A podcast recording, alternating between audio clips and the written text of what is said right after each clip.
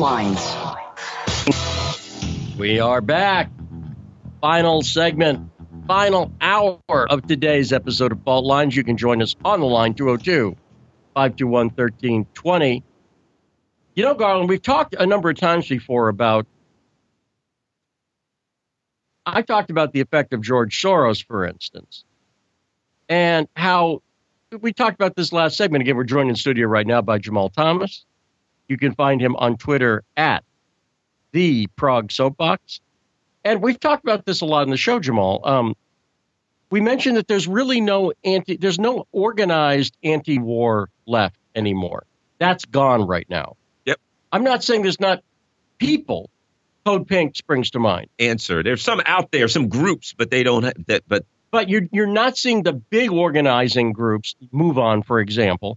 You're not seeing them out there. When you saw the March uh, for Our Lives, you're not seeing that equivalent like uh, like uh, to prior to the Iraq War. There was yeah. 30 million people or something. That's right. That's right. So I, I think that's because of the draft. Or do you think because of the draft? Like during Vietnam War, you had this thing where people well, were being materially dragged into the war let's, effort. Let's talk about. We're, we got James Corbett joining us in the Corbett Report, I, and and I've talked about before.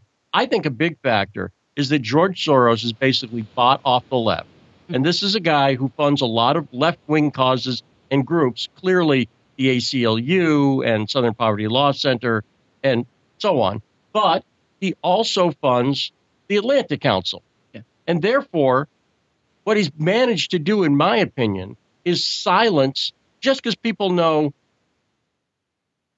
I don't think it's just left. I think there's NGOs everywhere. Well, we got James Corbett. What are well, you thoughts say on that, the NGOs? You say that there's no comparison numerically. James, what's your take on the way NGOs uh, work? Well, that's a pretty big question. Thanks for having me on. Uh, well, I, me, James. well, I think uh, what you gesture toward is absolutely uh, the case that there has been uh, a diversion of much of the the uh, traditional uh, at least the traditional rhetoric on the left about opposing wars wherever they be fought. And I think there are a number of different reasons for that, including, of course, we had uh, Prince, Prince, of Peace Prize Obama in office uh, starting a lot of the wars that are now uh, continuing to wage. So uh, they can't really, yep. I mean, the, the left can't uh, can't oppose it too vociferously now because they didn't oppose it a few years ago. Um, so I think there's a lot of different factors that play into it. But one of them is the operation of these NGOs, these non governmental organizations that operate in all corners of the globe and uh, I think are perhaps most interesting in certain uh, disputed corners of the globe, like in places like Syria, where, of course, the U.S. State Department has been funding the, the White Helmets, those crusading uh, first responders who are diving into uh, bomb zones to save little children, or at least that's what their uh, their PR would like you to believe. Uh, and the state, the uh, Trump State Department just released 6.6 million dollars more aid to that group last Thursday, so that continues to roll on. And organizations like this, and that's important to note because they'd said that they were, they there was a rumor that they were stopping the funding, but you bring up something we've not mentioned in the show yet, James, and it's an important point. That funding is back to the tune of over six million dollars. So great point. And that's on top of uh, tens of millions that have come from various uh, uh, places, including the U.S. and U.K. governments have been heavily funding that group. And and the interesting thing about a group like that is that under the cover of being these crusading first responders, they are in fact helping to facilitate the uh, the dispersion of propaganda that actually helps uh, the case for more war. We need to strike Syria. We need to start going in bombs blazing because of this atrocity or that atrocity. And how do we know about these atrocities? Well, solely through the White Helmets, because they are the only ones on the scene documenting the events, or so we are led to believe. So this is unfortunately. What, what, what, but you, what about the Syrian Observatory of Human Rights? Are you familiar with that guy? yes, yes, exactly. right, that guy who lives in an apartment somewhere in uh, England, and uh, yes, is one of the sole sources for a lot of uh, uh information that's come out uh, uh, from Syria since the the entire thing started in 2011. And yes, most people think of that as oh, it sounds like some sort of big organization. No, it is a single man operating out of his apartment in England who is directing all of these reports that are coming in from v- via uh, valuable sources in Syria that uh, always and forever are talking about the horrible atrocities committed by the Syrian army against the uh, general public. And uh, unfortunately, this is where the mainstream media is sourcing a lot of its stories on Syria. And uh, if you read deeply into some of the more detailed newspaper reports, you'll find it buried in the 15th paragraph or something that, well, this is all sourcing from material that we don't, we don't have, we can't confirm, but uh, it's coming through the Syrian Observatory for Human Rights. So there are these types of organizations that, uh, under the cover of humanitarian causes, causes are now, in fact, actually really raising the banner of war.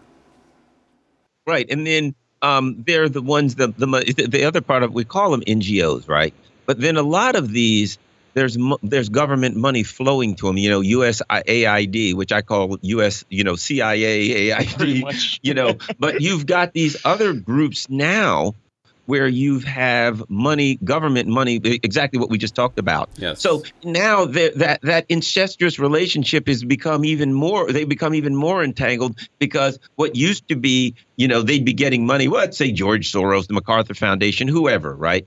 Now they can get it straight from the government because the government has gone to a lot heavily funding these NGOs.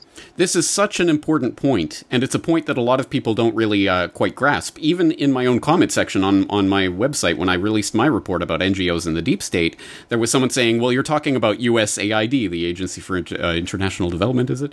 Uh, which was founded in, in 1961 by an executive order, so it is a gov- U.S. government created agency. Or the uh, National Endowment for Democracy, the NED, was created by an act of Congress in 1983. So it is a government entity. So why are you talking about NGOs and talking about USAID and NED? It's because millions upon millions upon millions of dollars are funneled to all of these various NGOs through these US government created entities. So of course, you can call them NGOs, but if they're receiving their funding directly from the government or government created agencies, what does that make them uh, other than arms of US foreign policy? And of course, that's what we found time and time and time and time again again throughout the world. There are numerous examples. One that I find particularly ludicrous was back uh, a few years ago when U.S. aid helped fund the uh, the takeover of the underground Cuban hip hop scene, uh, to, trying to spread uh, basically propaganda against the government. And uh, and what they ultimately ended up doing was undermining what was an authentic underground hip hop scene in Cuba. Uh, but uh, because it was associated with US aid and it got discovered, they, they ended up kicking out a bunch of people and and uh, arresting others. So it basically and undermined the entire thing. It's a great point, James. And they just in the Hague, by the way, we're breaking news.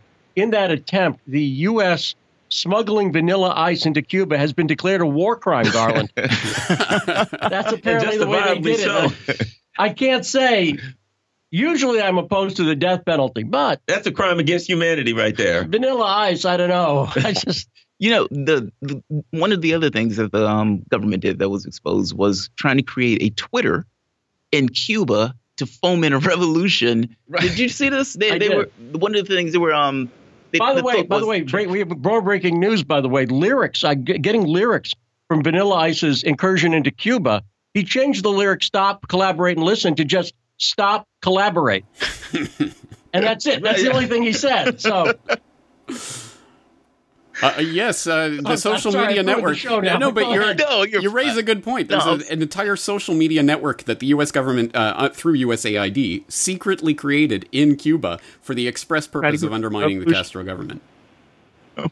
Yeah, and meanwhile, you know, I had someone the other day talking to me about, yeah, Mother Jones. You know, it's gone to old pro-war, and it's terrible. I don't understand Mother Jones. Mother Jones was bought out by the MacArthur Foundation. The MacArthur Foundation controls. This is a this is a nonprofit. Yeah. They control six point two billion dollars in assets. They bought uh, Mother Jones. They put David Corn, who just put that ridiculous Hush, uh, uh, Russiagate book out with yeah. Isikoff or whatever. And and and so basically, what you have them doing is you have so-called NGOs that have so much money that they have more money than some some countries, countries in, in an individual NGO, and they're in, spreading propaganda and and uh, all over the place. Are you familiar with that? With that? With with with with the, the racket? Yeah, uh, yeah. Uh, uh, James. Yes, well, absolutely. When you when you factor in the nonprofit organizations, the uh, the family philanthropic foundations, quote unquote, as well as the the non governmental organizations, uh, these are a stew of of organizations that create uh, literally troughs of billions uh, between them, billions of dollars to direct societal change on a number of levels. And it can be to accomplish foreign policy goals in a geostrategic sense, like we think of, like undermining a foreign government. It can also be things like the promotion of, uh, of GMO uh, technologies and things around the world, as we've seen through the Rockefeller Foundation and others, uh, for, for grander uh, uh, business agendas as well as um, ultimately control of the food supply. this, is, this is part of what we, the, the Pentagon refers to as, as a full spectrum dominance. It's war warfare that's taking place on every level of society, and it's being done through philanthropic means. They're giving money away. What could be wrong with that? But of course, through that money, they are, of course, directing the ways that entire industries or entire uh, countries are developing. Well, they needed the budget. For instance, Garland, one of the things they developed when the CIA took over the underground hip hop scene in Cuba was a mixtape that self destructs after 30 seconds. so, and another one that blows up and kills you after 30 seconds. Exactly right. When they say their song is blowing up, yeah, they mean their song is literally blowing up. That's what they mean. So it's very disturbing. When I say it's very disturbing, I mean my jokes. Now, we're joined by James Corbett for the Corbett Report. James, but seriously, you know, you talk about the the means that the uh, that the elites used to keep power. I got to say, this goes back to the late 1800s. This goes back to the Cecil Rhodes era, where these secret societies, which is Rhodes' term, were put together and they would use it's a combination of the government, the media, and philanthropy. So, philanthropy has always been a tool by which the elites, under the guise of like helping people, and I'm not saying that they don't help anybody. Bill Gates, Bill and Melinda Gates, for instance, They've helped people with water and stuff. I'm not saying they don't do anything. Even so, not everything Soros has done ever is bad. No, you're sort exactly right. That's that's an important point to make because unfortunately, this can be so easily uh, dismissed by people. Oh, you're you're just saying all aid is bad, and look, this this program did so much good here. Well, of course, 99% of the programs that are run have to be run by people who genuinely believe in what they're doing and are trying to do a good job, and in many cases are succeeding in that, so that the one percent that are these poison pills can work more effectively. Of course, it's strategic and targeted operations that are uh, run under this bigger cover, this bigger umbrella of things that are mostly good for a lot of people. And that's how it's so effective in, in terms of a, a psychological operation tactic. It's funny what you're saying eh, because that reflects really, you know, if you understand, if you look at the history of the CIA, they were described very early as a bunch of rich, rich kids with a lot of money.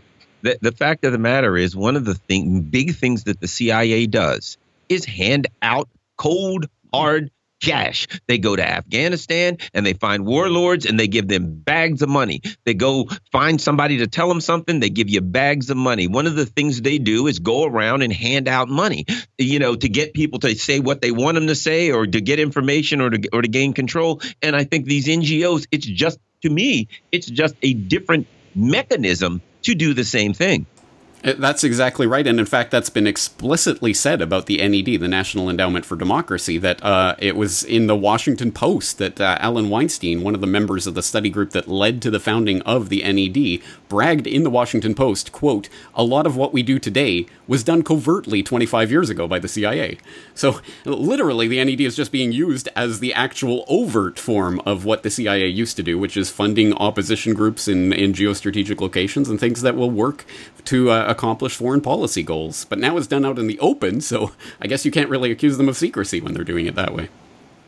And we also, by the way, James, we're also just learning now that the group that the CIA used when they took over the underground hip hop scene was called Public Friend with Chuck D List, interestingly enough. Right.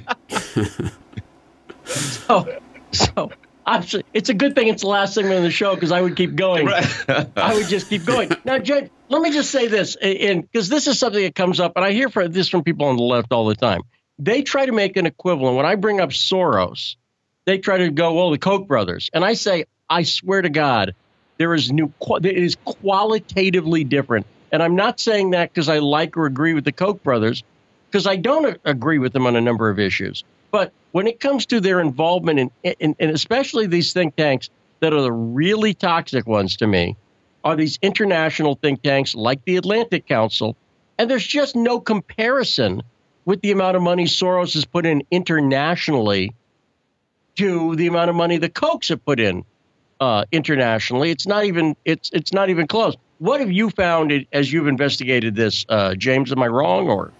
Well, I mean, I think you are correct in terms of the foreign policy objectives of something like uh, uh, someone like Soros, who is obviously you know Hungarian and has his uh, interests and roots in Europe and and in uh, dealing with situations off, uh, uh, quite a bit in Eastern Europe, of course, as we've seen with Ukraine and things like this. So he is more internationally involved and has been since the uh, the birth of his career. And he's uh, given quotes about saying that this is part of his ultimate vision. And of course, he's following the, the open society idea. So I think there's that that's a lot more explicit, and there's there's a lot of resources that have gone into that. But of course, as always, there's the risk of making it into a single bug bugaboo. If you just got rid of Soros, then everything would be better. Where of course this is no, more. Yeah, percent agree with that. Yes, this is, yeah, this is more ideological, and there are there are um, players on all different sides of the the political spectrum, quote unquote, in this, but I don't think it really applies at that level where we're talking about the, the, the manipulation of entire societies. I think this kind of transcends the, the left right partisan bickering that, that goes on. And uh, you, can, you can see that, I think, perhaps most clearly in,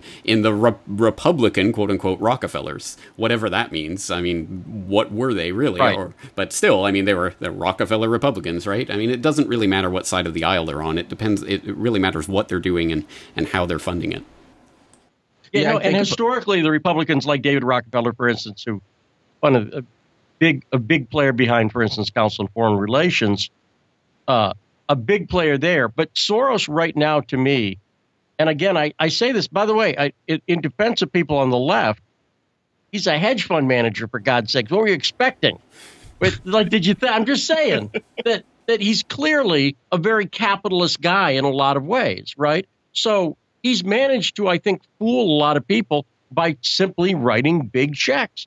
And nobody, and he doesn't have to say to them, hey, stay in your lane. Well, I think one of the things I think about is when I read uh, Julian Assange had a great article, you know, uh, uh, that, that basically said, if I remember correctly, Google's not what you think it is. And he talked about the people who run Google saying that they felt that Google should be an extension of U.S. foreign policy. So much so now that even these major corporations, there is this, as I, I can't keep using this term, but it's appropriate, this incestuous relationship between, say, the State Department, Google, the nonprofit organizations that they, and so you get to the point where there's this one blob, and it's almost like the the, the nonprofits are the money laundering end of it. So they can do all of this other stuff behind the scenes and then they can launder the the the the policies and launder the money through the nonprofit organizations so that their hands uh, you know ostensibly come up looking clean even though they're not. What's the book Perkins? Um uh, it's not Wars of Racket. It's another one where Perkins was talking about going to these people and giving them cash and giving them money,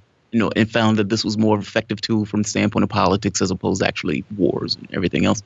Um, it's not Words of There's, there's, another name to the book. I can't think of the name uh, of the book. Uh, I know exactly what you're talking about. You know what I'm talking about? Yes, uh, but I forget the, the, the name of the book. Uh, uh economic like, Hitman. Uh, Confessions of an Economic, yeah, economic Confessions Hitman. of an Economic yeah, Hitman. that's it. it's fascinating because it goes into what you guys are saying, where I go with a bag of money. They either take the money and have a very happy life, even though we're going to have a repressive regime where we just get our hands on resources, or, you know, other people, the jackals, you know, end up coming into the place. Well, guess that, that money is also used for like Libya, creating these kind of protests and all this other stuff, whipping up the system.